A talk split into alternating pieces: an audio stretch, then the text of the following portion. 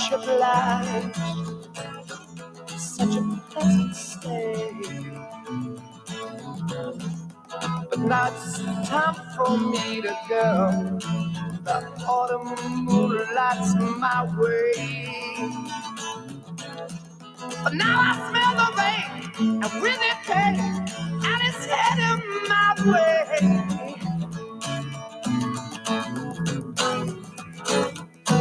Ah, sometimes I grow so tired.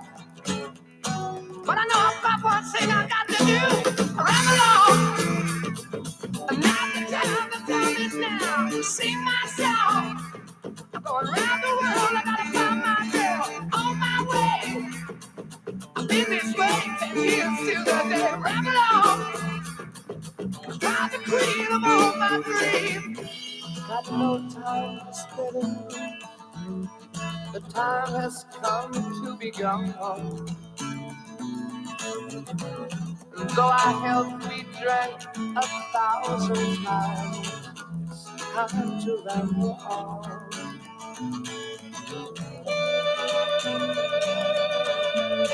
Ramble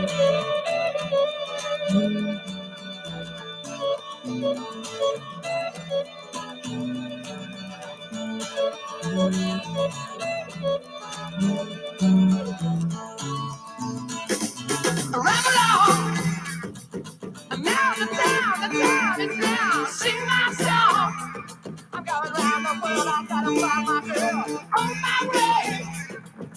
been this way ten years till that day. I gotta ramble on. I gotta find the queen of all my dreams.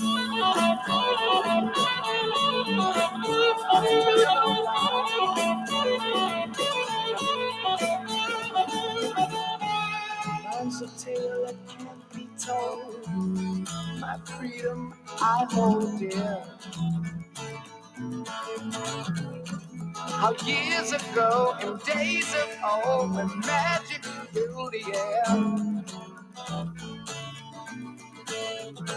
Just in the darkest depths of Mordor, I met a girl so fair.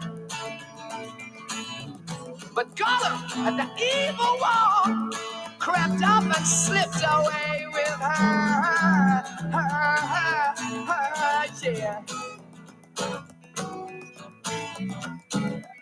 I ain't nothing I can do now. Guess I'll keep on rambling. I'm gonna share, sing myself. I gotta find my baby. I'm gonna ramble on, sing my song, gonna work my way around the world, baby. Ramble on. Do, do, do, do, do, my baby. Ramble on, baby. Do, do, do, do. I can't stop this feeling in my heart time. Gotta searching for my baby, baby, baby, baby, baby, baby. I gotta keep searching for my baby. My, my, baby. Yeah, yeah. My, my, my, my. Yeah, yeah. Ooh, I can't find my bluebird. Ah,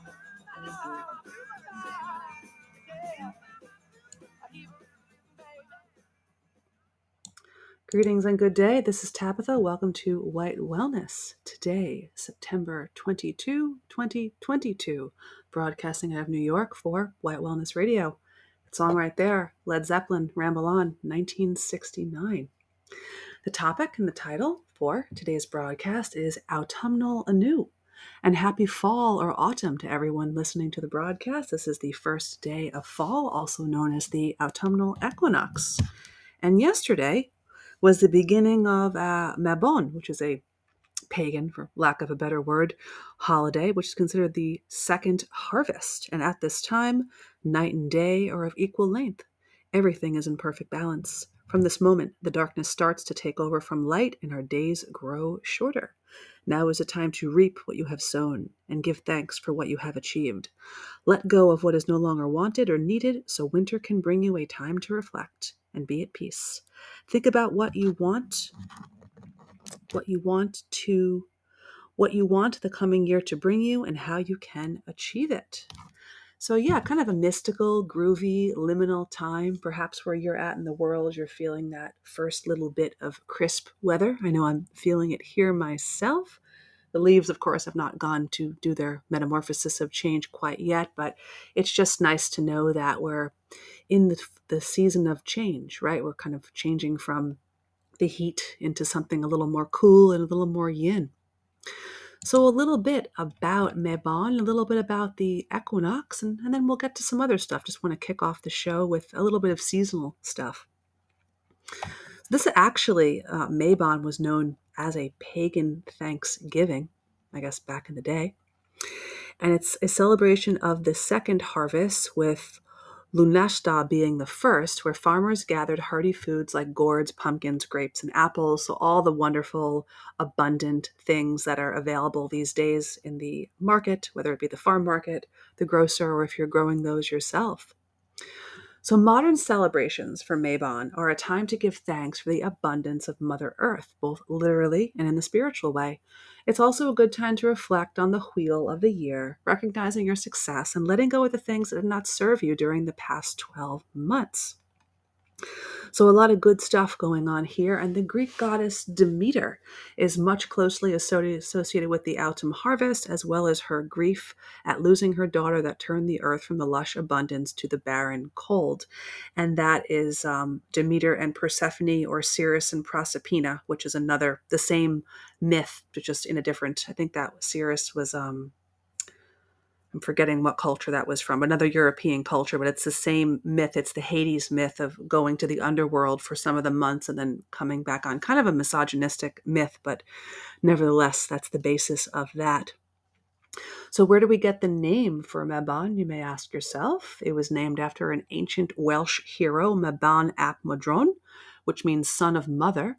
Mabon is the second of three harvest festivals that take place in the wheel of the year, with uh, Lugnashta being the first, and Samhain or Halloween being the third. Similar to Apollo, the figure of Mabon was depicted as a handsome youth with a leer, And baby Mabon was said to have been held hostage as a baby in the other underworld, similar to the story of Persephone and Demeter or Ceres and Proserpina. This is a groovy time to set intentions about anything. It could be ending foul relationships, unhealthy habits, self destructive beliefs, and there's some symbology that goes along, or symbolism that goes along with Mabon. The cornucopia comes to mind, of course, also with Thanksgiving, known as the Horn of Plenty, as well as pine cones and seeds. Uh, dark colors that we associate this time of year, kind of like the lower chakra colors orange and red and yellow, brown, copper, dark yellow, even dark green and luscious foods corn and beans and squash, apples, pumpkins, cider, root vegetation, pomegranates, and wine, and the herbs associated yarrow, rosemary, sage, mugwort, and rosehips. Some stones or crystals amber, citrine, cat's eye, aventurine, sapphire, and jasper. And the flowers of sunflower, thistle, and marigolds are also associated with Mabon. And the deities associated with Mabon would be Mabon, the green man, Demeter, Persephone, Morgan, Pomona, and Inanna. And some animals are also associated with this time of year the owl, the stag, the blackbird, and the salmon. So a lot of good stuff. These these um, holidays and rituals are just good ways for us to kind of root in because there's so much out there, probably more so than ever before, every day, nonstop, 24 7. They live, we sleep. There's all this stuff out there to take us away from rooting into the natural world, engaging in these natural, ancestral, racial rituals. So there's a lot to be said for just taking a pause and, you know, maybe cooking something groovy, maybe making some herbal tea, you know, doing some type of rituals, maybe, you know, releasing, like they said, foul habits or foul relationships, self destructive beliefs. So there's a lot that we can do during this liminal time of year. So when we ever have this, we should always kind of utilize it to our advantage. At least that's that's what I think, right? And we also have, and Mabon goes from September 21 to September 29. So we're in it like all of these holidays, these, you know, I really don't like that word pagan. Let's just say indigenous because we are indigenous. Let's let's let's take that word, pluck it out of the context that they're utilizing it in. Like what, you know, like taking the rainbow back, for example, taking unicorns back. these are indigenous rituals, essentially. Mabon, you know, Samhain. But we also have in the middle of everything happening the autumnal equinox or the fall equinox, which happens today, Thursday, September 22. This is the date that marks the start of fall in northern hemisphere and spring in the southern hemisphere. So there's a little bit about that, and uh, it's happening yet today, September 22nd. It's the day that it happened. And in the sum, the southern hemisphere, of course, because they're on the opposite, their autumnal equinox is actually or was actually Sunday, March 20th of this year. So opposite. But for those of us who are in the northern hemisphere, it's autumn. So this is the time where we mark the beginning of fall in northern hemisphere and during an equinox what happens is the sun crosses what we call the celestial equator, an imaginary extension of the earth's equator line into space. I'm not really sure if that's necessarily true given all the theories of earth.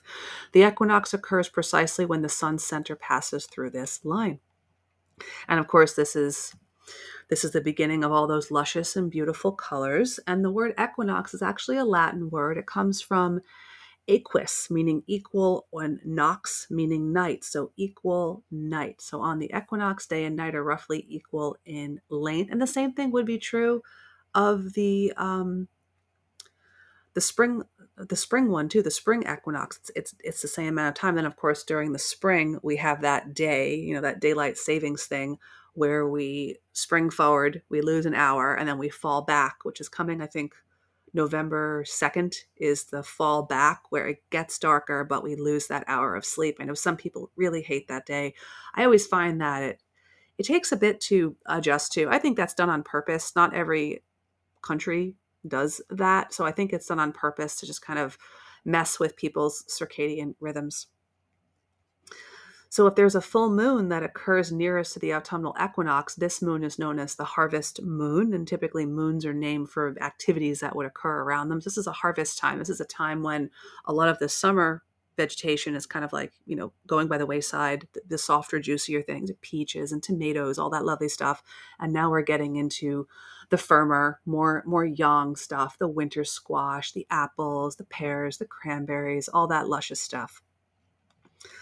So it's a groovy time of year. Um, enjoy it, whatever rituals that you have planned for yourself, taking walks, noting the foliage, just just whatever you want to do to enjoy it. Be making some ritual meal. There are so many ways to enjoy this time of year, just like there's ways to enjoy every day. Um, regardless of the Zio sludge that's you know being churned out at you know 600 million agendas per per minute. That's what it seems like these days. So a little bit there about uh, fall and uh, Mabon and maybe incorporating some of those rituals and seasonal foods and, and symbols into your uh, regime. So now I also want to do the word of the week because we haven't done this in a while. This is a long break that I think I took. The last time I think I had done a show was what August 30, and now it's September 22. It was a good break, though. It was nice to kind of just take a wee break from the the pace of always doing a show and always kind of being on and, and researching. So it was nice just to kind of chillax and and not um, not be so on all the time, but also just kind of reflect and think. Because oftentimes I think the best quote research is not really doing research, it's the absence of taking in information. Oftentimes, that's when the wisdom just kind of comes to you. You just kind of channel it, you know, it just kind of appears to you. I think sometimes when we overload ourselves with information, which is very much popular and very much celebrated, just like the idea of always being busy, right? I think oftentimes we can lose sight when we take in too much. So it's nice to kind of just take those wee breaks here and there and not take in, you know, a massive amount of information and be able to reflect and kind of clear your brain. So let's pick the word of the week now. Let's see what I got going on here. Ah, oh, it's a weird sounding word. The word of the week is Baker-knee'd. Baker, B A K E R hyphen need, K N E E apostrophe D. 18th century description of someone whose knees rubbed together when he or she walked as if kneading dough. Bakers, once jocularly known as burn crusts, were said to be especially vulnerable to knee problems as their knees typically bent slightly backward because they stood whilst making bread. Another anatomical term applied to bakers was baker legged, describing one whose legs bent outwards. Records also indicate that Baker's feet were often twisted, badly shaped, or otherwise malformed. Maybe it wasn't from standing, maybe it was from taking in too much too much grain. Who knows? It makes me think of uh, the whole idea of witches flying when they ate grain that had ergot, which is a fungus that's a hallucinogen. So, was it really how they stood? Was it the thoughts they had when they stood? Did they really actually want to be standing? Or was it actually what they were creating? And I read something the other day regarding Baker's dozen. Most people know that means 13, not 12. And the origin of that goes back to, I believe, the Middle Ages when bakers were known for scrimping on ingredients and making loaves extra tiny. So I think they passed this law where you had to give an extra loaf, baker's dozen, meaning 13, in some instances actually 14, to make sure that you weren't cheating the customer. And I believe that if you were caught cheating the customer, you could be fined or even uh, beaten with a stick. So that's the origin of the baker's dozen, kind of a, a wild origin, something I never knew, albeit always familiar with the term. But anyway, the word of the week was baker need, knee with apostrophe D. All right, so we are getting into more territory now, talking about just um, oh a lot of stuff. A lot of stuff's been happening. Let's just take a Gandhi at the chat. Epiphany is saying it's still 80 degrees or so in AZ, Arizona. Well, that would make sense. Here on the uh, East Coast, it's getting a little cooler. So, someone else is saying that the show sounds racist. Hmm, I don't know if I would say that. Um, racialist, normal, truthful, things like that. And Leroy is saying, dance and sing, enjoy the drum circle around the fire in sky clad. That sounds pretty good. Epiphany is saying, I staged my home and salted my doorways. I was just doing some sage before the broadcast started, actually. Um, oftentimes I do. Sometimes I'll use Palo Santo, which is really groovy. It's this wood that's got a wonderful smell, but I was just saging a little bit while the song was playing. Leroy is also saying, gather your harvest, your mushrooms, the herbs, and the vegetables. Will is the law, love under will. Walking on the path, deep in the stream of life, we only step into the moment once. 90s in East Tennessee. Well, yeah, I guess uh, who's in the South or in more of the West is going to have that that weather. What people always say that the thing they like about the Northeast is that we do get these four seasons, although they're kind of getting a little muddy and uh, weird and things like that. So the four seasons aren't as nearly crisp as they were back in the day. It used to be cold in November years ago. Now we don't really get cold until January.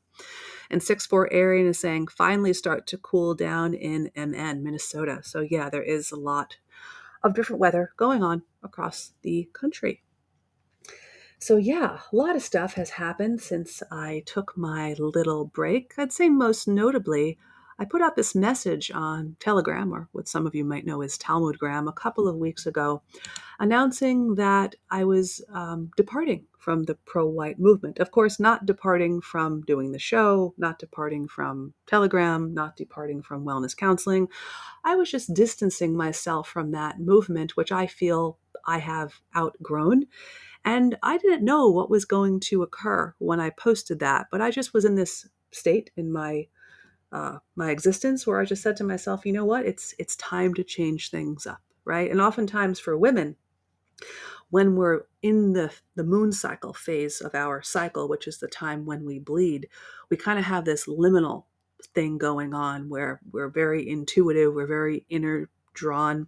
And of course, this is a tool that you can kind of cultivate, you know, more as, as time goes on. If you're saying, oh, I don't, I don't feel like that. Well, it takes time sometimes to cultivate this and be able to learn, you know, the different, the different, um, different parts of the cycle. So it was during that time on a recent cycle where I said to myself, if something something's just kind of changed the direction of what's going on, I'm thinking like I'm being limited by associating myself with this milieu, just this milieu, right?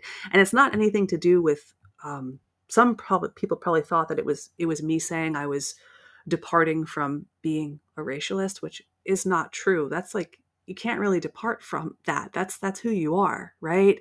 And even if I had never really gotten myself involved in these quote movements, that's still who I I would I would be. That's why I originally became attracted to these movements because I always felt that I really didn't fit in so well in the health sphere because of my beliefs on race. And then when I found myself kind of, you know, deeper in this, you know, movement and things, I realized that I didn't have uh, beliefs that kind of synced up with a lot of the people there. So I kind of always felt I really didn't have like my own little niche, but at least in the confines of the movement or the outskirts of it, at least I wouldn't be attacked with, you know, kind of leftist vitriol, which you will see oftentimes in a lot of these quote holistic circles. And personally, I don't think it's even possible to be holistic if you're not racial, because that's kind of like the basis of holistic health is racial hygiene. It just seems like common sense to me personally. Um, but anyway, I wrote this thing on Telegram. I know some of you are on Telegram, some of you are not. So I always like to make sure that we can all share and hear the same thing.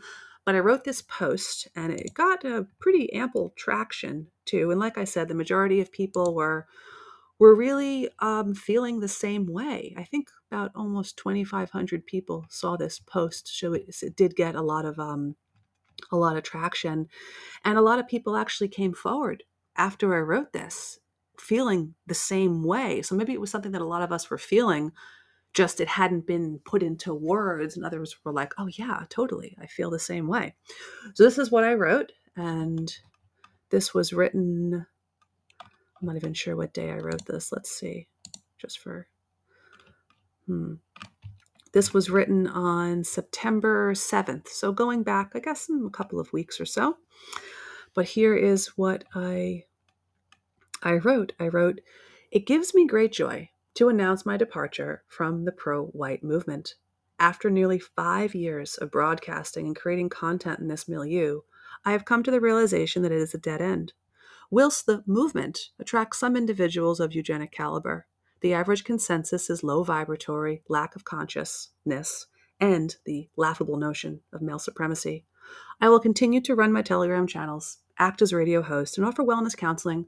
I am just fully distancing myself from a community that promotes rape, is stuck in the past, still doesn't comprehend the ills of allopathy, and is ultimately waiting for a savior to rescue them. The most important thing we can do is cultivate knowledge and self sufficiency so we can sidestep the ongoing snares, for the system is forever broken, and a radical reordering of society is the next logical step.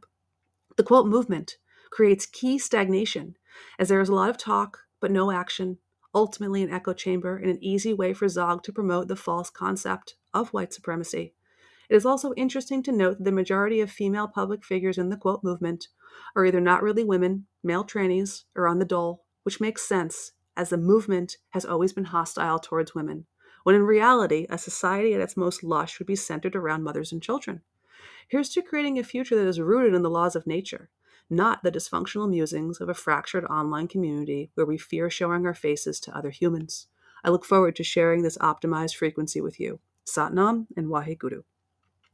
So that's what I wrote. And like I said, it was shared all around. Most people were in agreement with what I said. And this is in no way, like I even said prior, I'm not abandoning these beliefs. These beliefs are are blood memories. I can't just abandon them. I'm just distancing myself from a movement that I feel is really uh, very unsavory, um, essentially, in many ways, a like I said here, a snare to promote the false concept of white supremacy. And also, I feel that it it limits me. I want to be as panoramic as possible.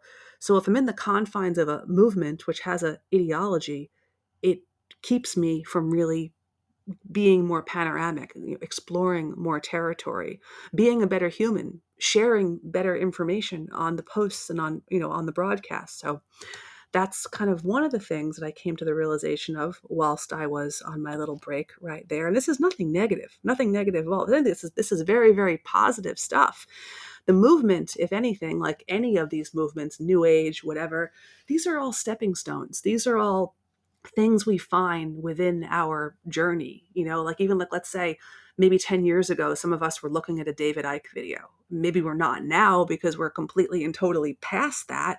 But these are stepping stones, right? These are things that we move through and then we move into something else.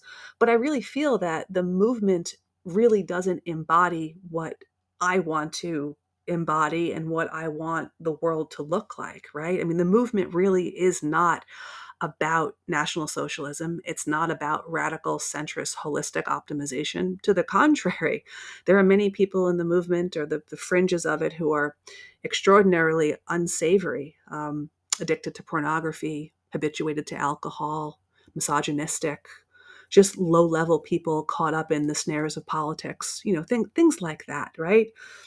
So I think that just moving away from it is a way to actually create more movement, right? Moving away from the movement creates more movement. What a wonderful thing. So that's kind of the realization that I've been coming to in the last couple of weeks. And I also created a creed of blood loyalism. I think I had shared this at some point. I I made one a while ago, and then I shared it at another point on um, on Telegram. I share I made an older one at one point, but this is a new and improved one that I actually just made. And uh, I have it here that I want to share. And the original one was shared a lot of times, and some unsavory, I think at one point told me to go fuck myself or told me I was a bitch and that they were stealing it and they were taking out one or two details they didn't like. So whatever, it's it's still my writing, right? So anyway, I decided to create a credo that I think cre- um, kind of promotes the ideas that I think should we should be striving for, and I called it the ancestral credo of blood loyalism. I like that phrase, blood loyalism, and in a way, they're so triggered. Everyone that word race, racist, even the word racialist, which I think is a very nice word, but it, it's it's still a hot button word, just like the word white. It's so unfortunate this has happened with these words that have a good connotation. They've been abused and perverted um, by the Skeksis. So I really like this phrase "blood loyalism." Right, I like that has a good, like, strong sense to it.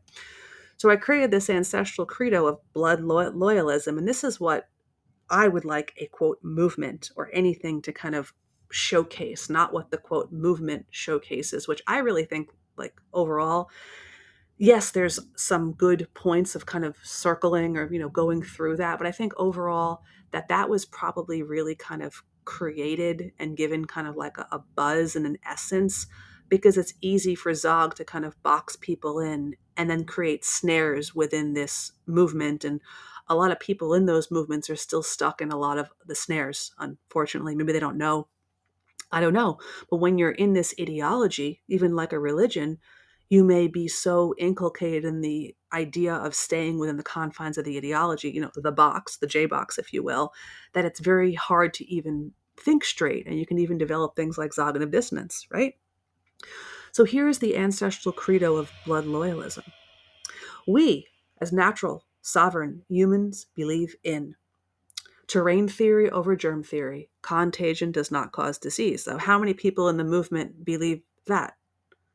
Some do, certainly, but I mean, there are still outlets, I think, like Nordic Resistance, that think the virus is real. So, I mean, I knew it was a hoax back in, oh my God, like March of 2020. We're like two and a half years into this. It's, it's, it's a zoggler that anyone could think that. The second one, being your own medicine shaman over the trauma based mind control of allopathy, aka other suffering. And of course, people who believe there's a virus are most likely going to be caught up in the trauma based mind control of allopathy, right? I mean, that's the real sovereign freedom. It's not, you know, being a racist, right? Because plenty of those people are really, really, really caught up in, in, in the thicket of snares. The third thing, polygenism over monogenism monogenism is out of Africa, that we all have one ancestor in Africa. That's that's a hollow hoax, obviously. Polygenism states that we all have a different origin as races. The next one, keeping to our own kind and not engaging in miscegenation or race mixing. Tantric conscious lovemaking over vapid porn sex and pornography enjoying altered states, but not to the point of addiction, so moderate utilization of alcohol and plant medicines only. Moderation is key with everything, right? You want to have that radical centrist perspective. You don't want to swing to the Zog extremes. Religious and spiritual beliefs that put blood first and are not universalist.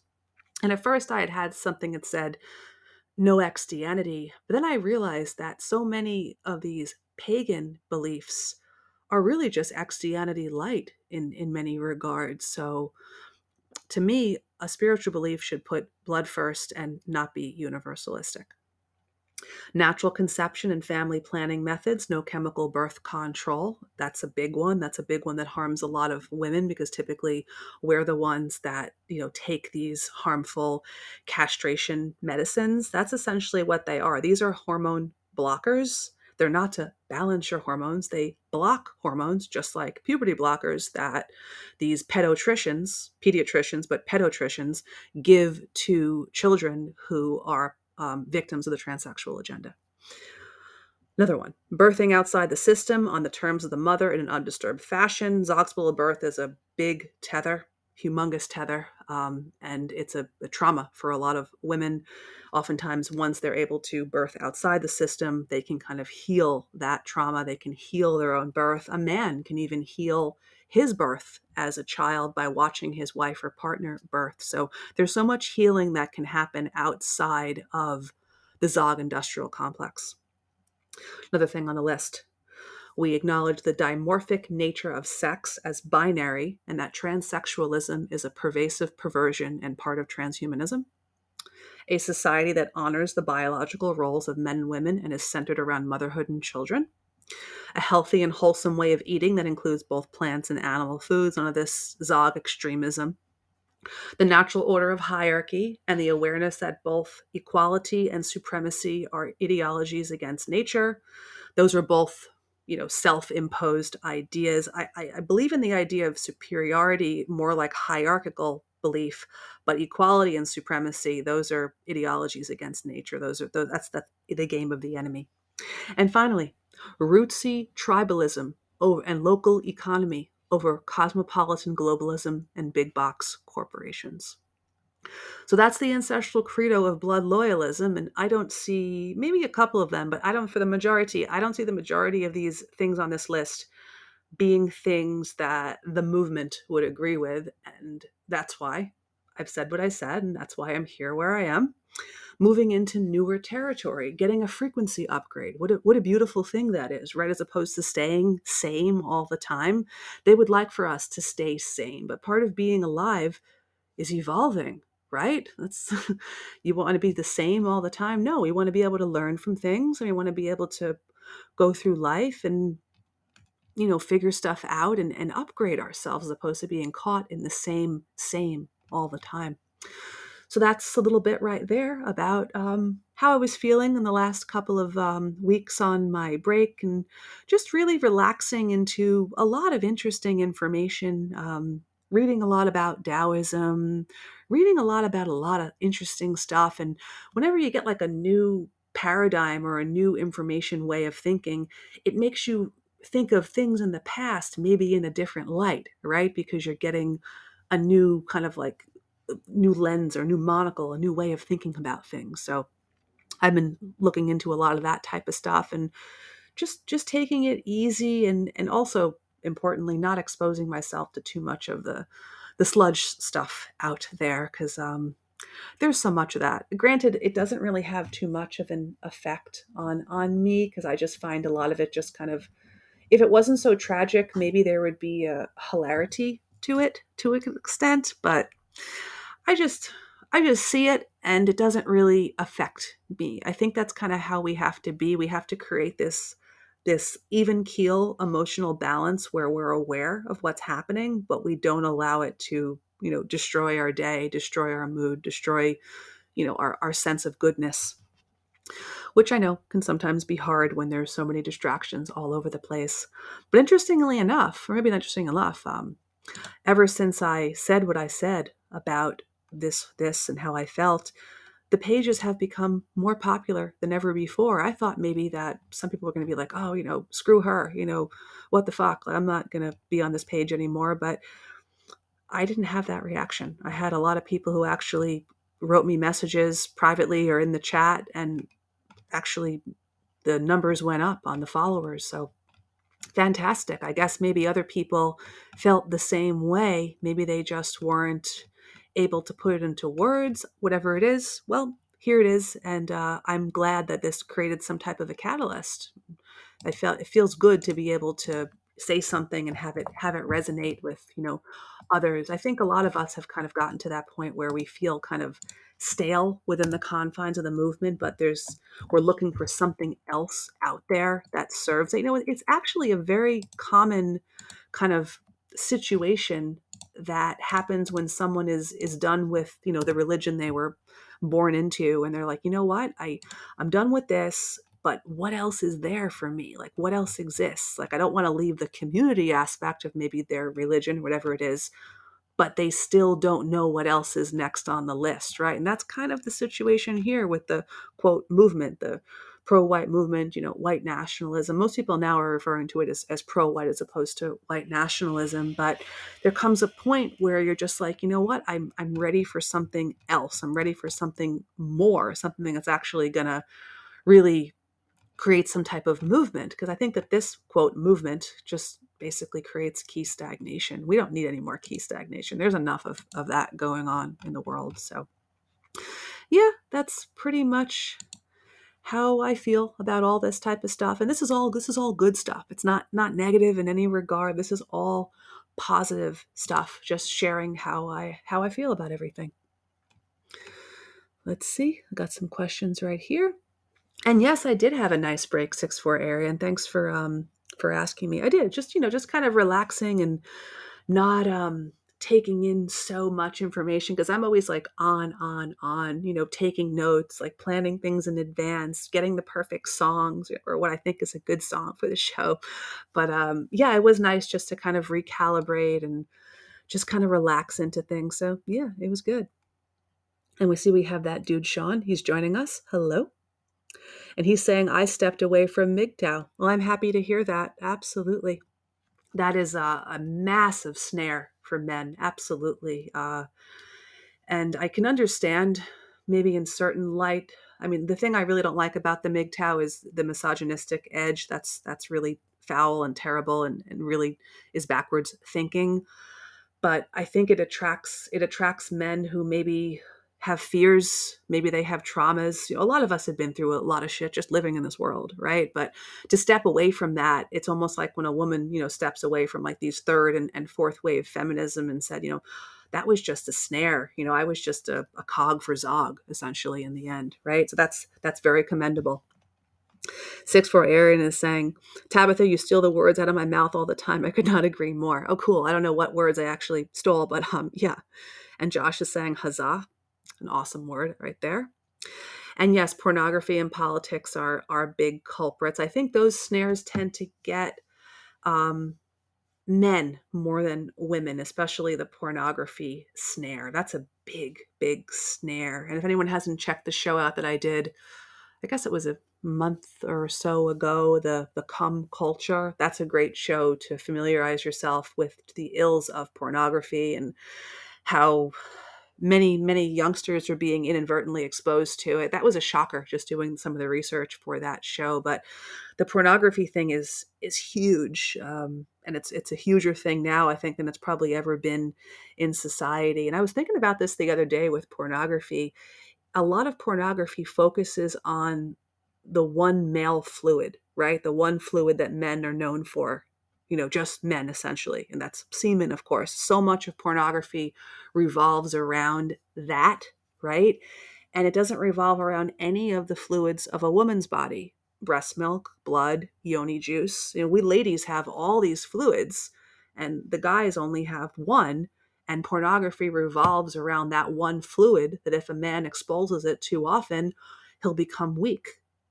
So, is there an agenda out there to get men to give away their life force, right? If anything, if you look at the ancient Taoist texts, they talk about how the fluids of a lady's body, they call them the three libations. They have the upper libation, which is the mouth, the saliva, the middle libation, which would be the nipples, and the lower libation, which is the yoni. And it's been said in the ancient texts that those fluids will actually nourish a man, will actually give him vitality and yin essence. And then what do we see in pornography? It's all fellatio based, very little cunnilingus, maybe if it's, you know, lesbian pornography. And it's all about the expulsion of this life force fluid. And it's focused on that. So many genres are focused on that. We can really see when we look at this through the Taoist lens, talking earlier about lenses, having the right lens of looking through things, the National Socialistic lens, the Taoist lens, the Vedic lens, the Germanic New Medicine lens, right? We can really see this is a very deep agenda. It's not just about getting men habituated to masturbation, it's about getting them to spill their life essence, literally on the floor, multiple times per day in some instances, whilst they could be nourishing themselves by practicing ejaculation or retention and then engaging in um, you know lovemaking pleasures with a lady and sampling the three libations. So it's kind of weird how inverted things are. It really really is when you look at it at this this deep this deep level of things but i think they create these things this way on purpose because wouldn't it behoove the controllers to basically invert literally everything? Absolutely and that's what they do. Leroy is saying, I'm a bit open minded, but will give T a chance to win my mind. Um, Zog, yeah, Josh is helping. Zionist operated government. Oh, okay, Josh is helping out with the slang. I appreciate that, Josh. Yeah, I use a, I use a little bit of slang um, on the show from time to time. um, so yeah, Leroy is saying hedonistic joys of life are good or bad in your opinion. Well, it depends what you define as hedonistic. Um, I think pleasure is an essential aspect of of life. Um, but what is pleasure to somebody, right? I mean, is pleasure eating an entire bucket of KFC chicken, or is it going for a brisk hike? Right? I think I think the idea of decadence and hedonism. I don't really think. I think that that's kind of almost like a a slovenly kind of inverted aspect of it. But I think that we really should have joy and pleasure in our life, but it has to be healthy pleasure and healthy joy, if that makes sense. Epiphany is saying medical errors are the third leading cause of death. Why anyone trusts the Zogsters, I don't know. Yeah, it is. Ever heard those mind zoggling stories about the opposite leg being cut off? Like, worst, worst, you know, like case scenario you could think of. So, yeah, they call it um, iatrogenic harm. It's harm that's done by Dr. Z. And there's a lot of that, unfortunately. I mean, th- these people who become Dr. Z's, they're just, they're not like gods. They're just like some woman or man who went through the MK Ultra pogrom program of medical school and now believes what the Church of Zog or Church of Allopathy says. These these are just they're just people, you know? That's it. They're not like, you know, gods or something like that. And Mr. P is saying hello and greetings. Josh is saying it's become a bowel movement and there's not enough toilet paper. yeah, exactly. Reminds me of those people at the beginning of Oyed AI, the beginning of the quote pandemic, who were buying like loads of TP and were those like the footages of people like buying like two, three, four like packages of it I, were these people who like needed to use that much? I got the feeling that the people who stocked up on the TP in the beginning of the quote pandemic were people who needed to, you know, use a lot of it because maybe their diet was was not so good, you know. And the dude Sean is saying, "I'm done with the mask world." Yeah, the mask is it's still happening here, um, not as much, but I still do see it. But I think it's like some people you could tell them anything and they're always going to be wearing it that's that's it's their rosary whatever you know mr p is saying um i'm um an atheist i think okay all right i i briefly explored that at a certain point um in my life like for a month years ago but then i realized that I wasn't a universalist, but I also wasn't an atheist either. And I was always a theist. I just didn't believe the theism that most of the time passes as theism. Leroy is saying, I'm sorry, I thought this podcast was a different subject matter. Unfortunately, I don't think I would qualify for your follower. Blessed be. May enlightenment and joy fill your daily life. Fill your life daily. Well, thank you for that. And you're welcome to um, listen. Anyone's welcome to listen to this show. Predominantly, the listenership tends to be white, but anyone is, is, is welcome to listen to the show if you have a natural perspective on life essentially so you're welcome to to stay here ask questions i'm happy to have you here okay let's see a couple of things you're saying you're american italian cherokee not anglo-saxon that's fine That's fine. You're welcome here. Just checking out some more thing. Okay. I'm not exactly white. I have no issue with anyone who is and proud of their heritage, but I don't think I qualify for your audience. No, that people I actually have fans or followers, listeners who are of many different races. Just most of the listeners happen to be of European descent, whether they're American, South African, news from New Zealand, from Australia, um, from Europe. But I have people who listen who are from all all parts of the world. So you're always welcome to listen and you know regardless and I, I, appreciate your honesty too so yeah i don't consider myself a racist i consider myself a racialist um, i'm proud to be um, of european descent i do not want to see the european race genocided i don't want to see any race genocided i don't believe in that personally i'm not that kind of person i think that every race has the um, should have the ability to flourish in their own environment. Um, the idea of genociding people is a very Talmudic belief system. I personally don't believe in that. So I believe that people should be able to have their culture and their racial integrity intact. They should be able to enjoy their their holidays, their food, their celebrations on their land but I don't agree with the idea of, of genocide of other races. I know some people in the movement. Another reason that I distance myself, like I don't believe in that. Like I don't I don't go around wishing um, ill on other people, right? Mr. P is saying, I think racist people are horrible and closed minded. I just don't like utilizing that word personally. You know, I think a racialist is someone who is proud of their heritage. And essentially, we should all be proud of our heritage, right?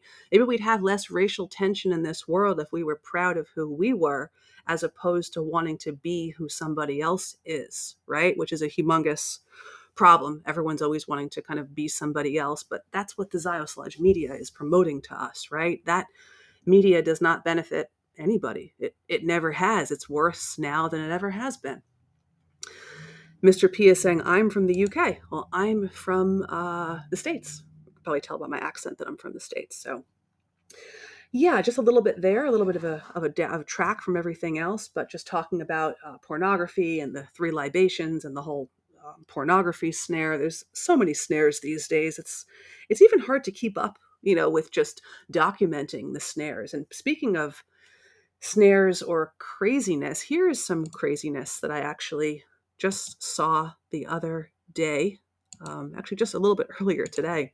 This is a Zoggy, Zoggy, Zoggy, Zoggy story. Uh, this is actually out of Germany.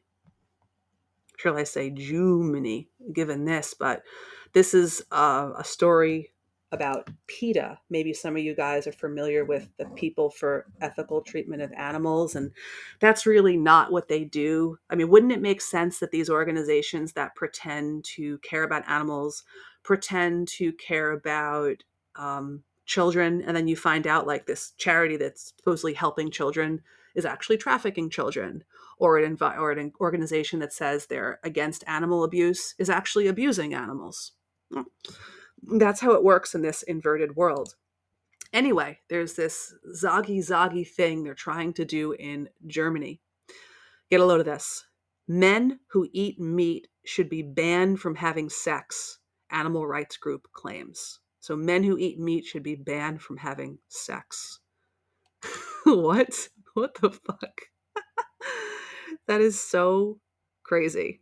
but let's continue reading. The German branch of the People for the Ethical Treatment of Animals, PETA, believe all men who eat meat should avoid having sex because it's a symptom of toxic masculinity. You guessed it. The group claimed that men contribute much more to the climate crisis than women, mainly because of how much meat they eat. Well, typically, a man might eat more food because maybe he's larger and burns calories differently. Remember, there are biological differences between the sexes. It referenced research from last year published in the scientific journal PLOS 1, PLOS 1, which found that men emit 41% more greenhouse gases than females because of their eating habits. Now, this greenhouse gas stuff, all this climate change stuff, this is just this is fear. This is to make us feel guilty for eating a little piece of meat you know, going outside and breathing. They want us to feel guilty about everything. The research suggested that women should embark on a sex strike to save the world, and even mentions preventing carnivorous men from having children, and noted that every child not born would have 5.6 tons of CO2 a year. And this is so interesting because typically, not always, typically a man who eats meat is going to look more virile and masculine, traits that typically women find attractive in men. So this agenda sounds like an agenda to basically create depopulation, right? Because we always go for someone who we kind of, you know, feel an, an, an essence of polarity from, right? I mean, sometimes when women take things like the birth control pill, they actually will end up picking a mate that really isn't what they would normally pick and also messes with their sense of smell, unfortunately. Who doesn't know them, the suburban fathers handling beer bottles and barbecue tongs who sizzle the 70 cent sausages on their 700 pound grill, said someone who's one of the campaign team leaders for PETA. He also accused dads of seemingly proving their manhood through cons- conspicuous meat consumption. We've heard this bullshit before that men eat meat to prove they're masculine. I think that humans eat meat because there's a biological need for the nutrients and the the protein. I've never once thought that I was eating something to kind of like uh, prove my womanhood. And I don't really know if most men I know have ever eaten something to prove their manhood. This is this is just so ridiculous. It's almost laughable if it wasn't dangerous in a propagandic perspective. The fact that Germany's quote grill masters believe they have to prove their masculinity to themselves and their peers by consuming meat is not only to the detriment of the animals. Now there's scientific evidence that toxic masculinity harms the climate. So pretty soon, what's the agenda going to be? Being masculine is bad for the environment. You must be a castrate, otherwise you're going to kill the planet. How have we gotten here with these agendas? These are just mind-boggling. As we as well as suggesting a ban on sex and reproduction. This individual, who's a, uh, a, campaign leader for PETA, also believes there should be an extensive meat tax. I've been talking about this for a long time a meat tax of 41% for men. So, a sex based tax. For all fathers who still grill meat and want children with a future worth living on a livable planet, we recommend changing their lifestyle. The proposed ban on sex in meat eating caused men some anger in Germany, which is famous for bratwurst and schnitzel. Schnitzel. Why, why, why wouldn't it cause them anger? Right? of course it does. This is this is absolute total nonsense. It says that the MP um, from German's Christian Social Union Party, who's also a master butcher, Alois Rainer, said that the idea was total nonsense, and he's right. Of course, it's absolute nonsense. Nonsense. They're also saying a UK conservative, Alicia Kearns, is saying that it was a sexist assumption to suggest many more w- meat and women don't, and that men don't. Women don't enjoy sex as much as men, so it can be used as a tool. Yeah, that's ridiculous too. This is so ridiculous. Basically, it reinforces the idea that sex should be used as a weapon, which is it's, it's, a, it's a toxic thing to do to somebody anyway. So they're saying that women should say, or the, the end of the article is saying, we really don't care about your sex life. What we do care about is the planet and the animals we share it with. No, these people don't care about your sex life. They don't care about your diet. They don't care about the planet and they don't care about animals. They don't care about anything, nothing. They're just trying to use these people as a pawn.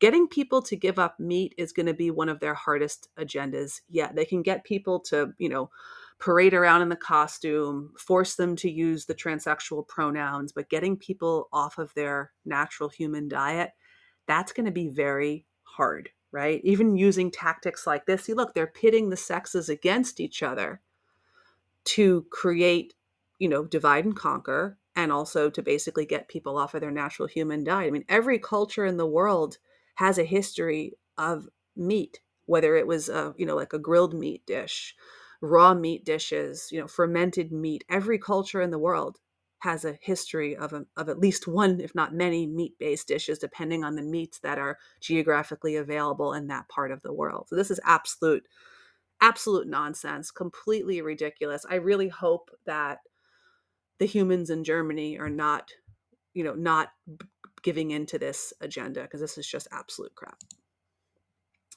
Let's take um, a gander right here. PETA, people eating tasty animals, is what Leroy is saying.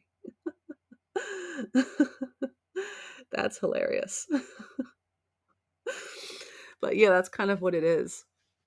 This fellow, uh, his name is Epic Web. Europe is insane. US and Canada and USA take our countries for granted. In Switzerland, they're trying to imprison people for settling their setting their thermostat too high. Yikes. That is absolute madness. Wow, that is crazy. and this dude Sean is saying climate change is a big example of inverted. They spray in the skies. Yeah, exactly, exactly. They're creating. They're creating this. It's it's it's ridiculous, and they want us to feel guilt, right? Remember a couple of months back, I did a show where I talked about these climate confessionals, where they were trying to get people to go into this mock confession booth and confess their climate sins. Ridiculous. Climate change hoax is a big tent of self-hating cult for everyone absolutely. And it's tied it's tied very much to um, the veganism cult. It's tied to the virus cult. It's tied to all of these cults where people think that they're doing something for humanity uh, you know, wearing the costume not eating meat um, you know lessening their carbon footprint, whatever. These people are complete and total pawns, just like the transsexual agenda. These people are, are victims, they're pawns. It's very sad. But that's the reality of what it is, right? But yeah, I hope, I really hope that no one in Germany takes this takes this seriously. This is ridiculous. I mean, absolutely ridiculous. But maybe they will. I mean, that country has been through so much, you know, with the going back to you know, World War II, and still, I'm sure a lot of the Germans there who don't even know, you know, the origins or the true story of World War II, just you know, get all this guilt piled on them, and this is just another layer of guilt. This whole thing with, um, you know, uh, men who eat meat should be banned from having sex. That's ridiculous. Let's take a Gandhi at the chat. Epiphany is saying the climate is always changing. I remember back in the day we were supposed to be heading towards another ice age. Yeah, remember that? Like in the 90s they were talking about that. I mean, they've been they've been talking about this stuff forever. Killer bees, acid rain. I remember the whole acid rain agenda like in the 90s, like don't go outside, the rain is acid. They've been uh, fomenting and hoaxing this out forever. It's just like the virus thing. Like before we had OID AI, we had what we had Ebola, we had um, H1N1, we had avian flu. I mean, they've been hoaxing us, the whole AIDS hoax or the HIV hoax. I mean, they've been hoaxing us out with these things for decades.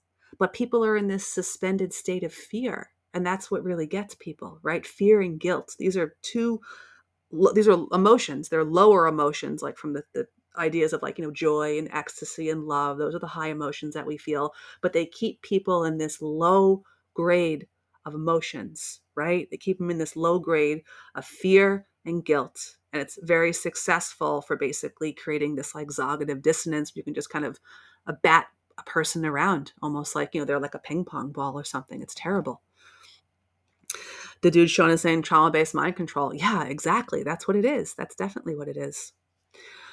I pick Wib is saying the COVIDs is what woke me up to the entirety of allopathy being a fraud. I was always anti vax for kids even before it, but still believed in germ theory and didn't realize that there's an alternative. Love the show. I listen often, but just now made an account to comment. Oh, awesome. I'm glad that someone else is saying that SMW. I'm glad to hear that. Um, I'm glad you're here too. And yeah, I've heard that from a lot of people that the whole quote pandemic woke them up. So there was a silver lining to this, right? Did it put some people into a deeper, darker slumber? Absolutely. But it also woke up a lot of people, which is a really good thing. So we have that as a as a kind of um like a you know a, a buffer to it. So we're at the um, hour mark now. That went by pretty quickly. We're going to play a song, and we're going to be right back on the broadcast. I am your host Tabitha. This is White Wellness Radio, and you're listening to Autumnal Anew.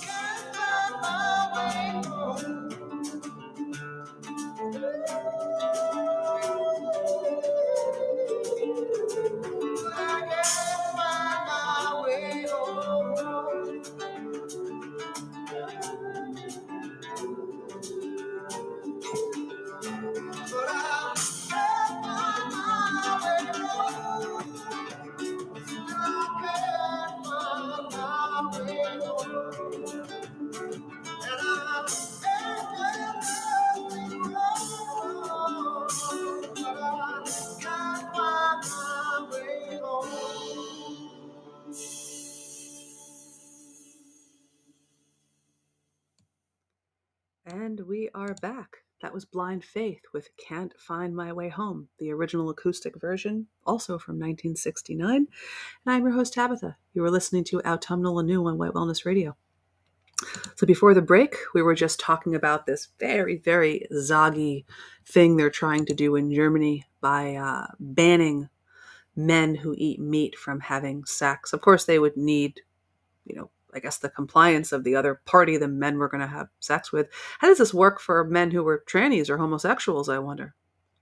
I don't know. I don't even know if I want to know, actually. This is such a, a stupid and, and shitty and ridiculous idea. I really hope that people just take it as satire because that's kind of how I'm taking it. It's satire.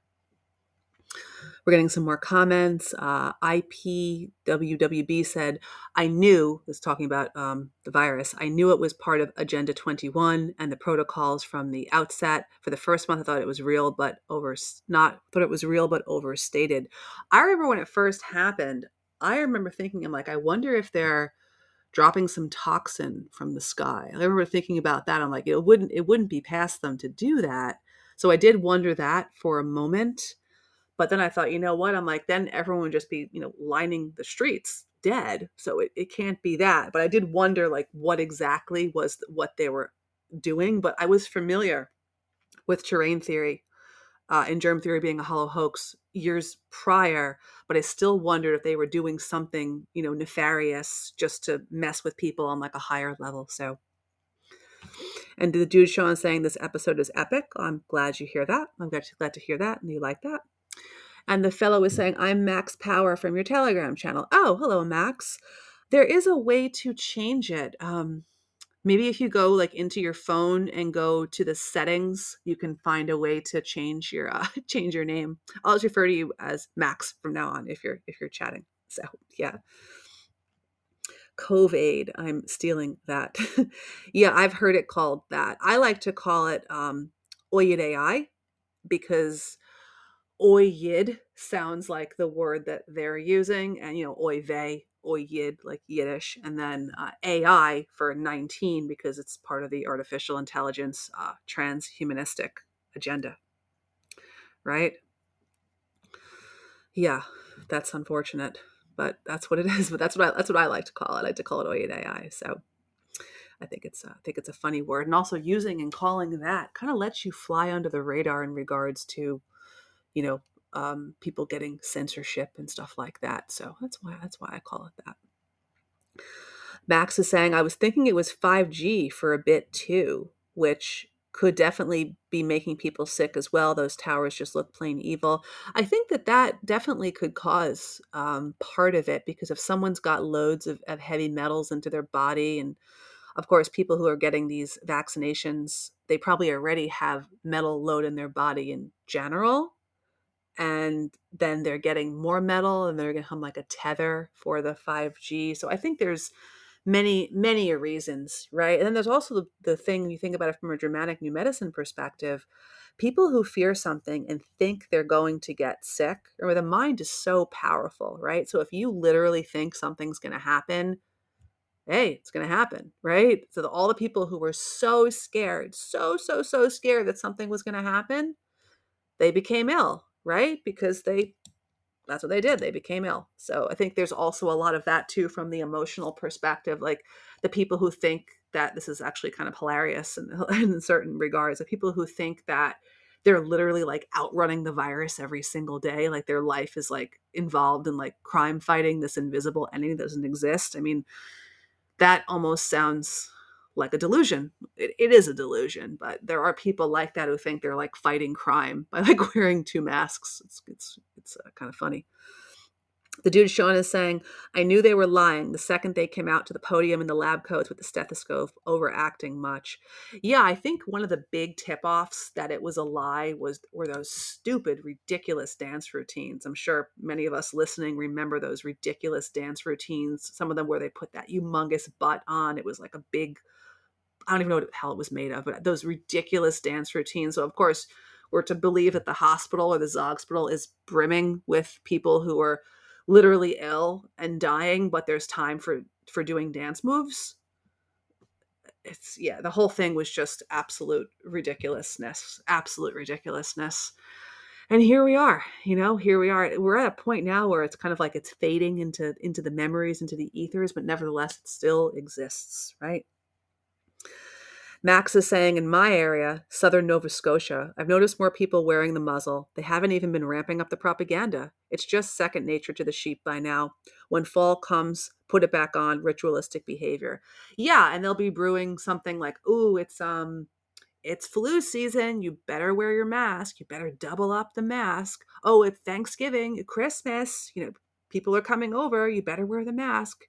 So yeah, it's it is sad, Epiphany. It's really sad. Um but some people this is just this is what they do. This is this is this is a facet of their life from now on you know and they're going to impose it on their children and it's i feel so bad for the youngsters that have gotten mixed up in this the youngsters who didn't know what life was like before this don't even know what people look like without the costume. There's so many tragic long-term psychological ramifications of this that we are not even going to know apart from the vaccination of course which is was poison. All vaccinations are poison and useless and harmless. Well, not even to say they're useless would mean that they don't do anything. They are they're useful. They're useful in a nefarious perspective. But yeah, we don't even know the long term of what this is going to do psychologically to youngsters. The whole thing is is a total and complete mess. Not even to mention the fact that they're wearing that costume, their breathing is bad, their faces are growing it could you know make their face and their their their tongue posture all messed up. There's there's so many aspects of this that are just so wrong and so sad. Six for aaron is saying fuck zog. Yeah i totally agree.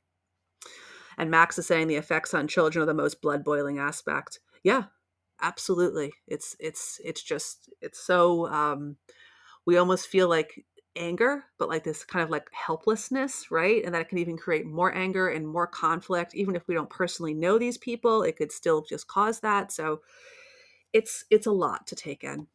The dude Sean is saying, same here, it's causing suicide in teens. OMG, WTF. Yeah. A lot of youngsters probably think, well, well, hell, what's what's the point of going on after this, right? yeah it's a lot of a lot of craziness in the world today and speaking of craziness i have to mention this. Uh, I posted on Telegram, but this was just absolutely over the top.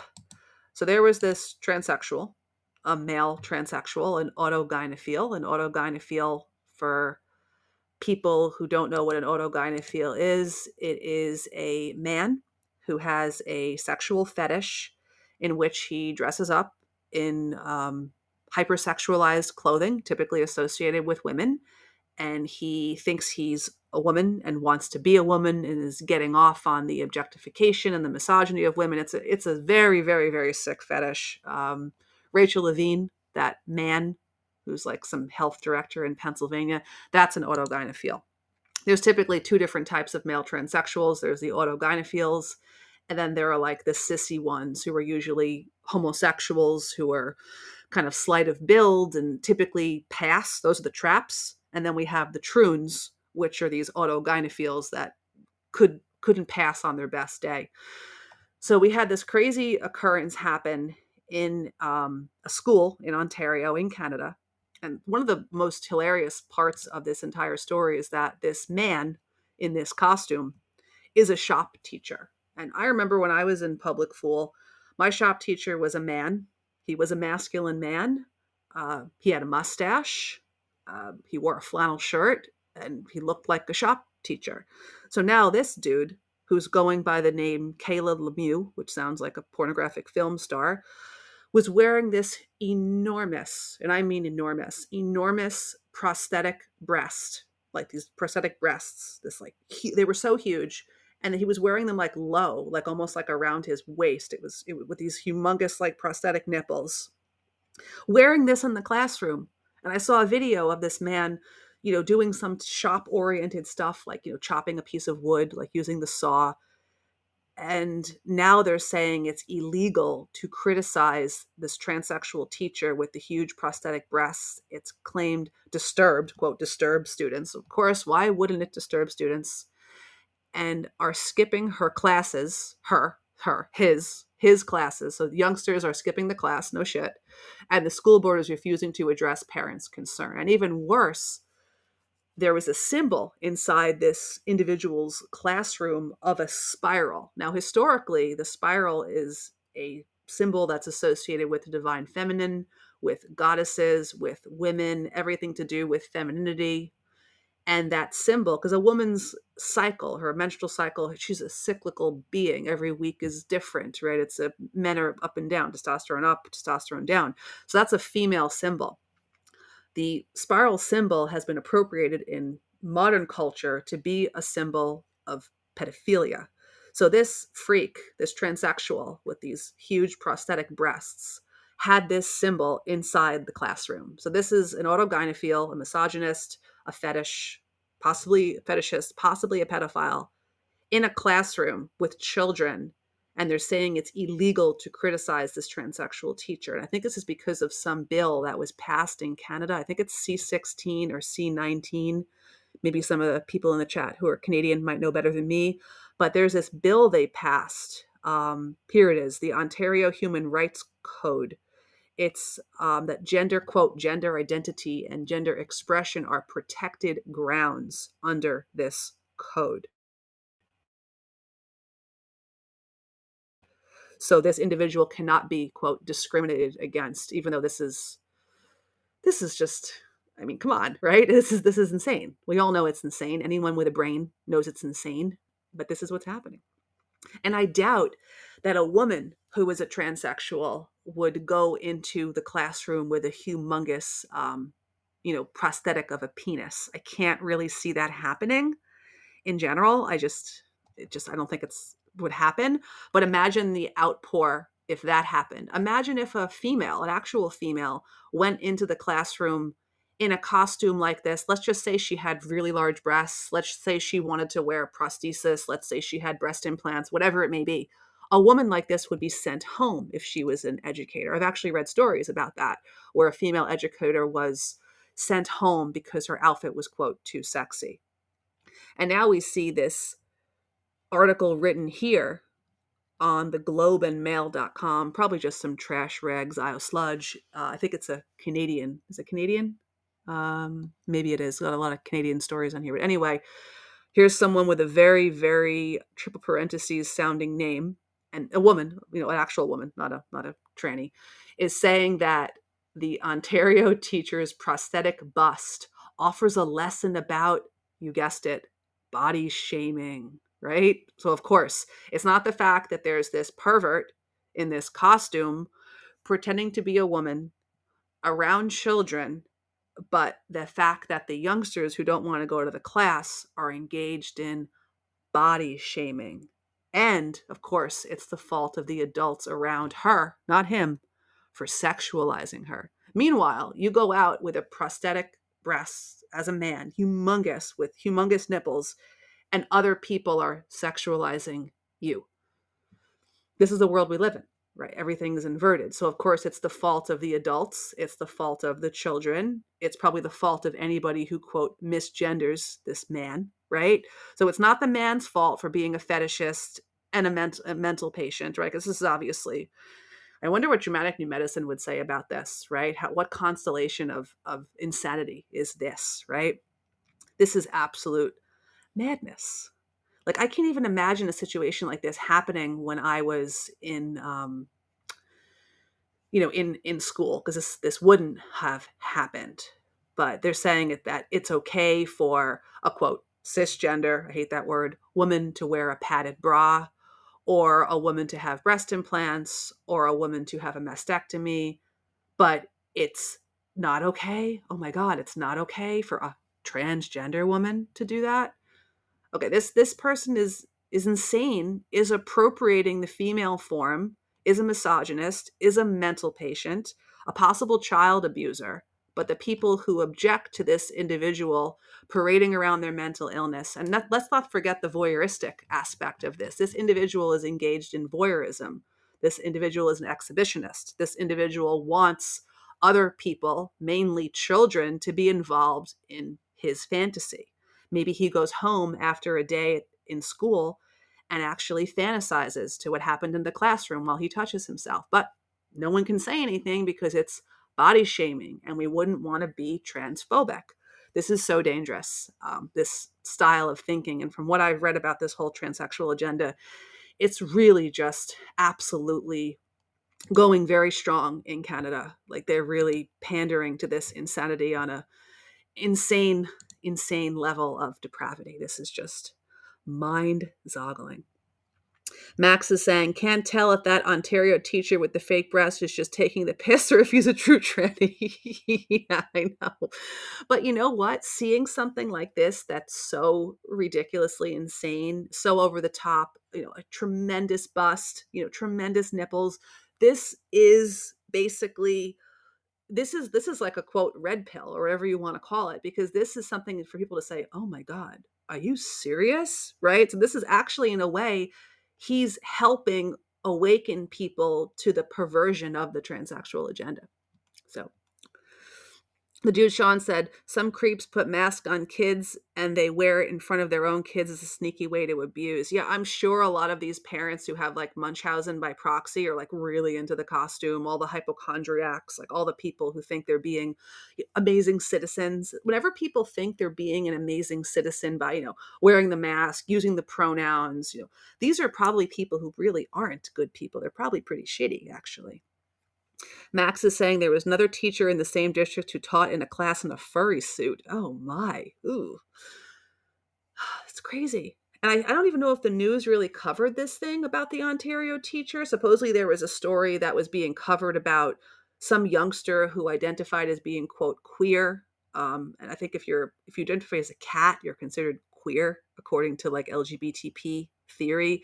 So they were putting a litter box in the classroom for the youngster to use a litter box because the youngster thought they were a cat. Maybe they were just promoting that.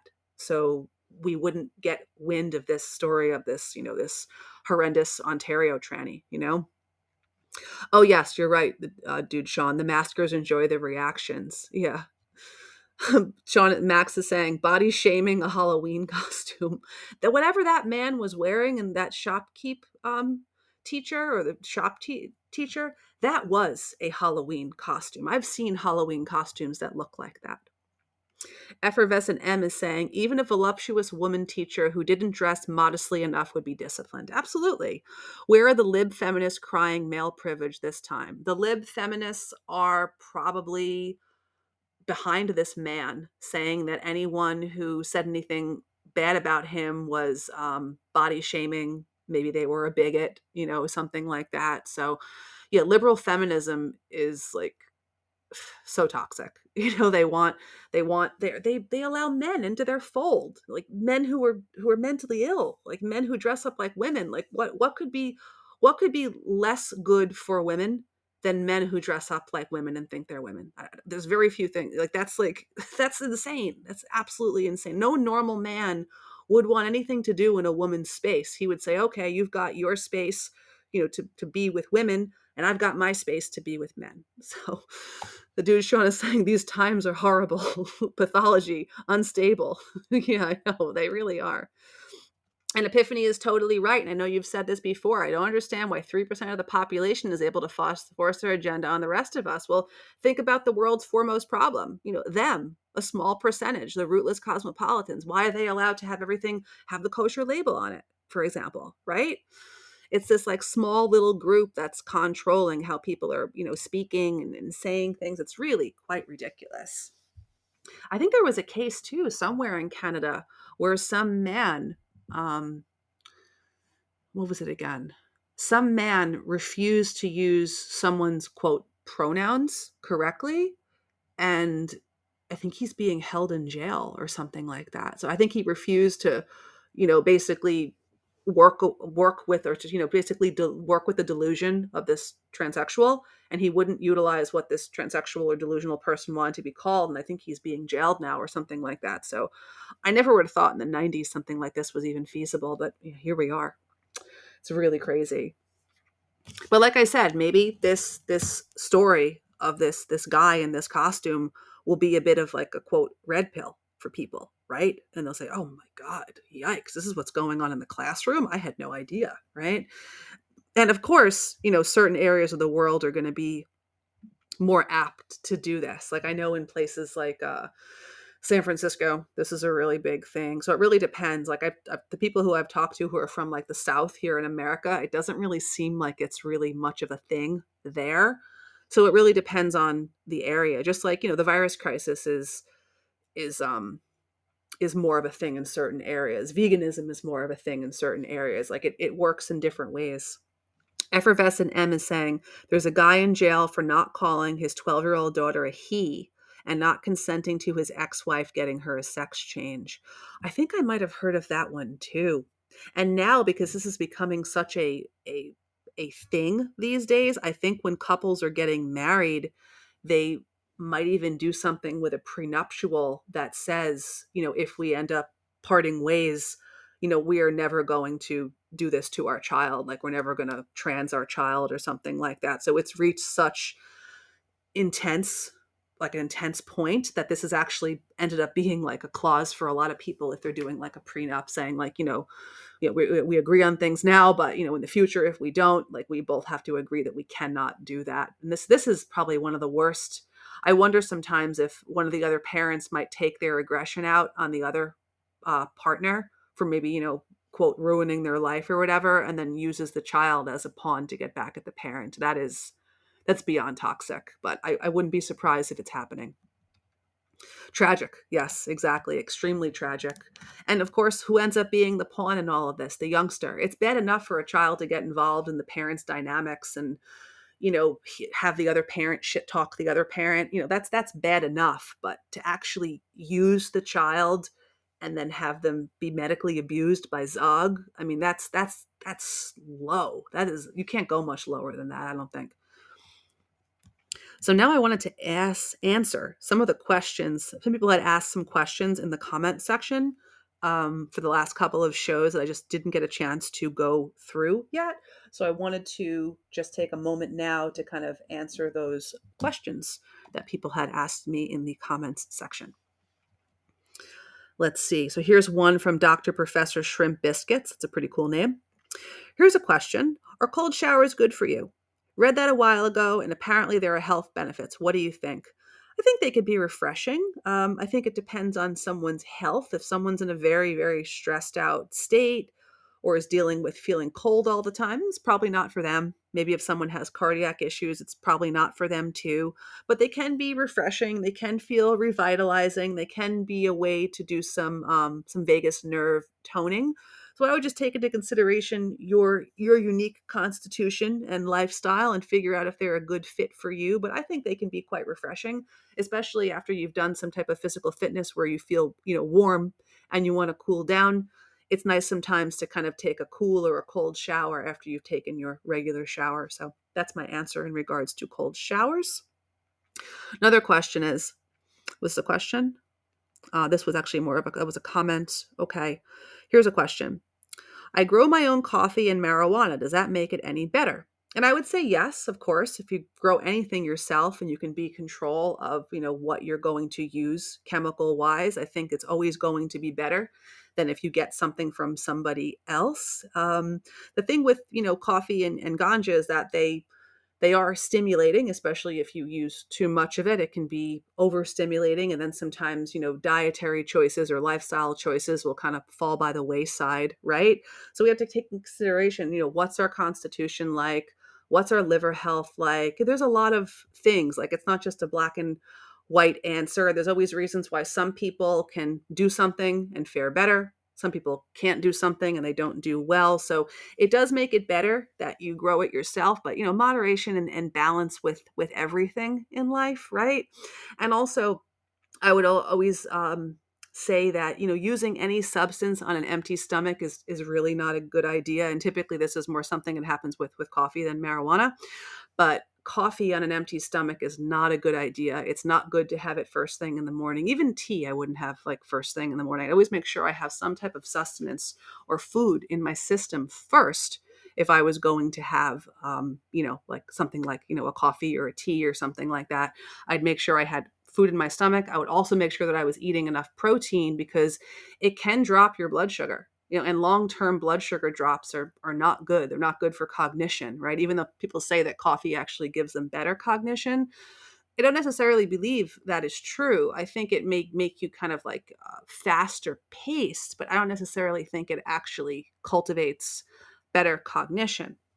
So that's kind of how i would approach that. You know keep things within moderation and make sure that your lifestyle and your diet are nutritious and that's your focus, right? Because it's so easy to fall into something where all you do is take in the stimulants, right? It's like someone who, let's say, gets very habituated to alcohol. All they're doing is drinking. They may not even eat. They may just do something like crack an egg into a beer and, and drink it down, right? So you have to always remember that the foundational aspects are having the good lifestyle and having the good food and then these other things can be you know peripheral in some sense but of course if you do grow it yourself it's it's typically going to be you know a hell of a lot healthier so. Another question from dr professor shrimp biscuits how many grams of protein should you consume in a day? Well it would depend on the person of course um, for a man maybe a man might want to get a little bit more protein than a woman especially if he's you know bigger and if he's you know doing more weight training has a very physical job typically men have more physical labor jobs not always true so factor in those types of things. Anyone who's dealing from a recovery of illness or what they call a healing reaction in germanic new medicine you definitely want to consume more protein. Um, pregnancy and breastfeeding would be times when pre- when um, protein consumption should go up right? But i would say for a man i'd say about 90 to 100 grams per day like 70 to 80 for women or 70 and 90 for women and then like more for for men typically but something around that that would be good. And remember to diversify the proteins oftentimes we're so caught up in just the consumption of muscle meat which is fine but remember there's also organ meat. Remember there's the gelatinous cuts because you know in this culture we're all about you know steaks and chops and ground you know or chopped or minced meat different words we use depending on where we are in the world. But the the organ meat is good.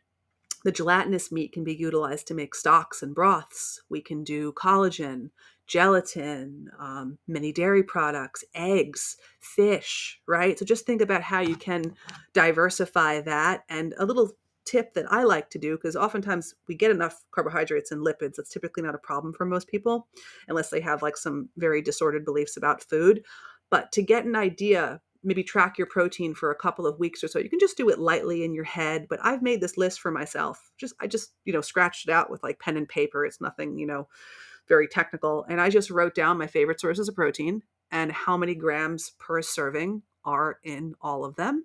And I I just use that as my counter and it works very, very nicely for me. So I would suggest something like that. And a good way to kind of boost protein would be to add bloomed gelatin to broths and soups. That's a great way to boost protein. Adding gelatin or collagen to milks and smoothies and shakes. So there's many kind of ways to kind of get it into your system.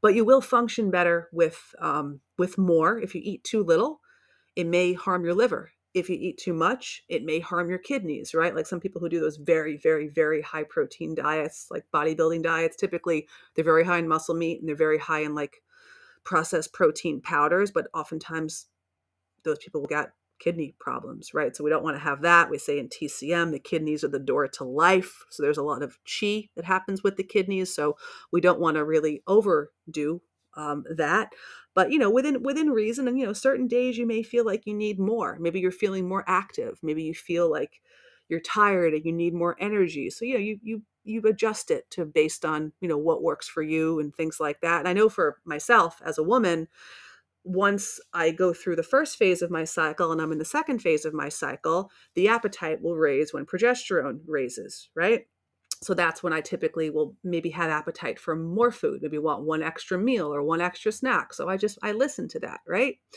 So that's pretty much what I have to say about about protein. Just making sure you're getting enough and diversifying your your types. Don't just do like the muscle meat thing because now we're seeing with this whole carnivorous uh, regime. You know, for a while we saw all these people who were doing the vegan thing then they all came out saying they, they didn't feel good they got emaciated they felt you know weak and ill and you know all these things.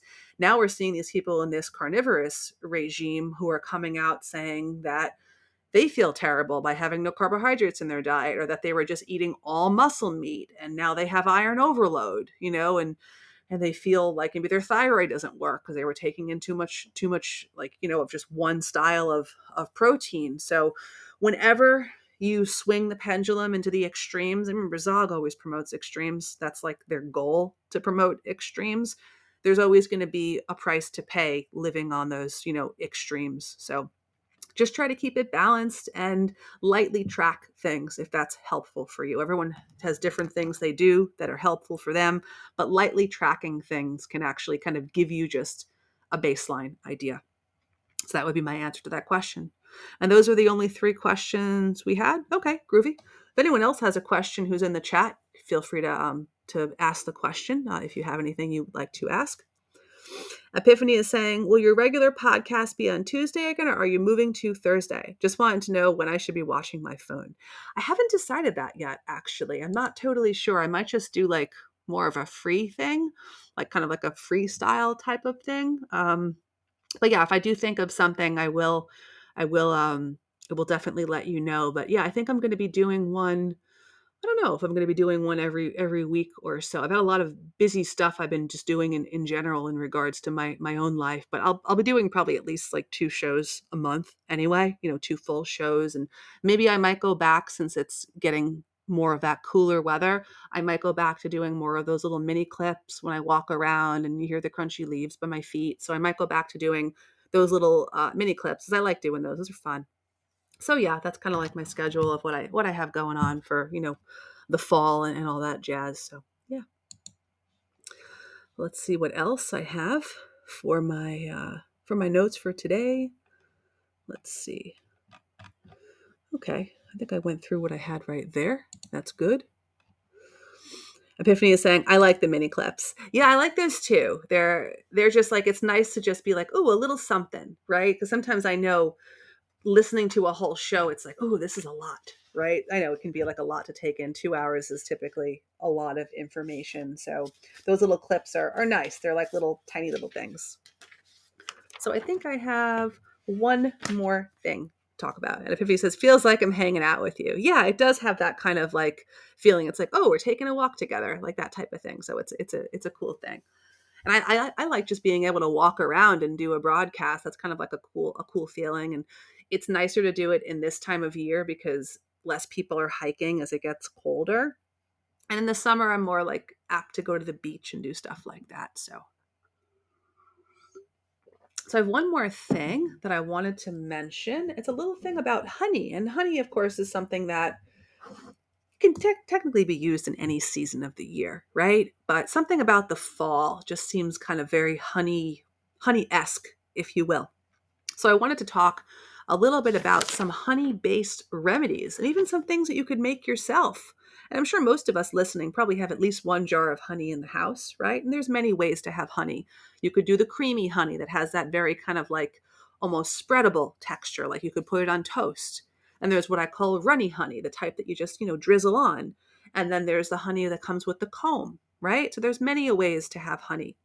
But here are some remedies that we can actually make using honey, which is really awesome. So there are several different types of preparations that combine honey and herbs in a synergistic way. Some herbs are better in certain preparations in order to optimally deliver their therapeutic properties. So the first one is something that's known as an electuary. Maybe that's a new word for you. So electuaries are mixtures of raw honey and anything intended to promote healthy balance or benefit in the body. In modern times, this process has been used in veterinary medicine, particularly with horses, but it has a long history with humans as well. The electuary is mixed using raw honey or dried, fresh plant material as a base to which many other healing aids may be added. Electuaries are eaten by the teaspoonful and are intended to be delicious, often bitter or unpalatable herbs, herbs more agreeable to use in daily life. Since the honey is so sweet and unctuous, you take these herbs that are maybe a little on the bitter side, a little bit unpalatable, you mix it together with the honey, and then it just makes it a lot more palatable. And I remember being at this like holistic fair a few years ago, and I bought some electuaries from a lady. She had a turmeric one that was like dark, you know, yellow. And then she had one with marshmallow root, and marshmallow root is really good for soothing um, the stomach and like the intestines. So something to think about there. And you can just make these yourself. Like if you just want to mix in a little bit of like turmeric powder, I would use the powder. I wouldn't use the root because the root may add moisture to the honey and it could possibly mold, unless of course you wanted to keep it in the fridge. But yeah, just making your own with with turmeric, you could do that. And something I did a year many years ago is I think I actually infused I took a bunch of garlic and I put it into a jar and I filled it with honey. And then I gave it to one of my friends who had like a lot of upper respiratory uh, things going on. And she said that that garlic honey was like really helpful for respiratory issues. So these are gifts that you could start actually making now. So then when it's time for Yule, you'll have all these groovy homemade gifts to share with friends and family. How great is that? So infusions, that's another option. So first we have electuaries, which mixes raw honey and herbs together.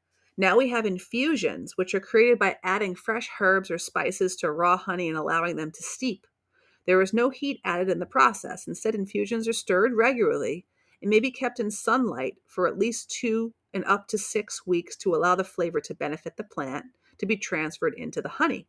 At the end of this period, the herbs or spices are strained out.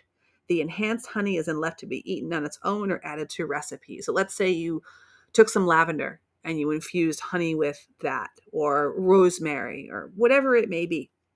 And you keep it in the sun almost like you would a sun tea so the heat of the sun can kind of, you know, cook if you will the essence out of the herbs into the honey. And then something like this, of course, like it says, could be eaten on its own, added to recipes, stirred into tea, lots of opportunities. Another thing is called an oxymel. An oxymel is a blend of honey and vinegar enhanced with herbs or a herb for the purpose of healing the body. The blend has been used throughout history as a vehicle for delivering herbs that some find unpleasant on their own. They can be enjoyed by the glass or blended into other recipes. And I went to a, a farm market recently and actually bought this oxymel. And I'm not really a big vinegar fan in general. It's just not really what I what I really like. I like more like lemon juice and stuff. But I got this oxymel and I took a little swig here and there, and it was it was very nice. It definitely felt um, like it could have some healing benefits. I would just always chase anything that's vinegar. I would always chase it with a little bit of, of water just because vinegar is, you know, very acidic. So, so far there's electuaries, there's infusions, and there's oxymel. There's a few more. Tincturing. Tincturing is a similar process to infusion, but with alcohol um, or vinegar added to the honey um, with herbs and spices. No heat is applied. Also, sometimes glycerin is used for tinctures, but alcohol is traditional. The mixture sits and is blended by frequent stirring over the course of four to six weeks. When time is up, the tincture is strained, the herbs are composted, and the resulting liquid is used in 30 to 60 drop dosages, depending on the herb. So that's another option right there is to make a tincture. And not all tinctures contain honey. You can make tinctures that don't have honey. A tincture is just a way to uh, pull out the essence of the herb by using a medium like alcohol or glycerin in some instances. I don't really like the glycerin ones because I feel like they're very kind of sticky and they can stick to the teeth. But I guess for some people who don't want to take any alcohol for whatever reason that is, they might find the glycerin ones more appetizing. So, another thing is something called pian, P I A N, and this is the Chinese word for slices, which is how pills were actually originally made. This is interesting. To make these pills, powdered herbs or spices are combined with raw honey, which forms a dough. This dough is sliced into small bits and rolled to the size of shape and shape of a pea. They are then eaten fresh or dried. So pian, which means slice in Chinese, is how we got the original version of a pill. So the original pill was herbs or spices mixed with honey and dried. And now the idea of a pill is is very very different than that. But that was our original therapeutic, you know, way of doing things was using herbs and honey, not going to Dr. Z for the white pills. Another way we can enjoy honey is by fermenting. Fermenting is a process of allowing the natural yeast in honey to eat away the sugar content and produce various levels of alcohol or and probiotics. Fermented honeys can be amplified by adding healthful herbs, spices, or symbiotic organisms such as Jun, and Jun is very much like kombucha. The resulting beverage or food is eaten and enjoyed to improve digestive health. So, something else there. So many ideas on how to use something very simple like honey.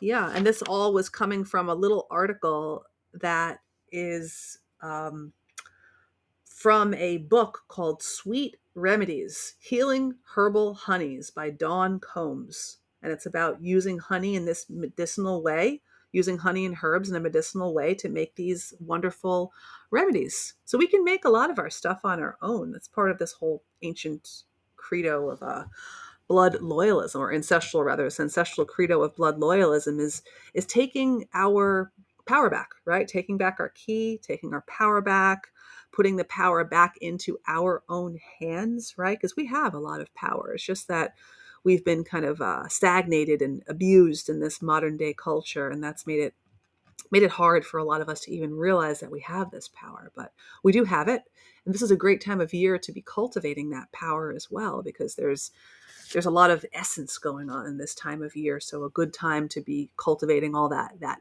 autumnal magic. That's why I called it autumnal anew because we're getting a chance to be anew. So, yeah. All right, so I think that's all I have for today's broadcast. Um, kind of a little informal, kind of, you know, getting back on the horse, so to speak, uh, after not doing a show for a little bit of time. But I'll have many uh, topics as the season goes on, you know, things about Samhain and and Yule and all that groovy stuff, and a lot of other interesting stuff that I've just been looking into um, whilst I've been looking into stuff. And I've even been uh, fixing to possibly do something like a cookbook, like um, that I might put out. So that would be a, that would be a good thing to have too, just like a little book of of groovy recipes, tasty and groovy recipes, so we can you know feed ourselves well because food is a great way to connect right? I mean I, I, love connecting with the people who are in the white wellness cooking chat you know sharing what you're making and doing all that. So just just sharing a little bit of, of, of future projects of things that I'm, I'm thinking about as we get more into this season. So yeah i think i will end the show now unless anyone has any questions they, they fancy to ask um, let's see we're getting a message right here epiphany saying having a wonderful weekend everyone yes you too so yeah, I think I think I'll close the show out now. I'm thinking about dinner already, and I thank you for listening to Autumnal Anew. I am your host Tabitha. This is White Wellness Radio.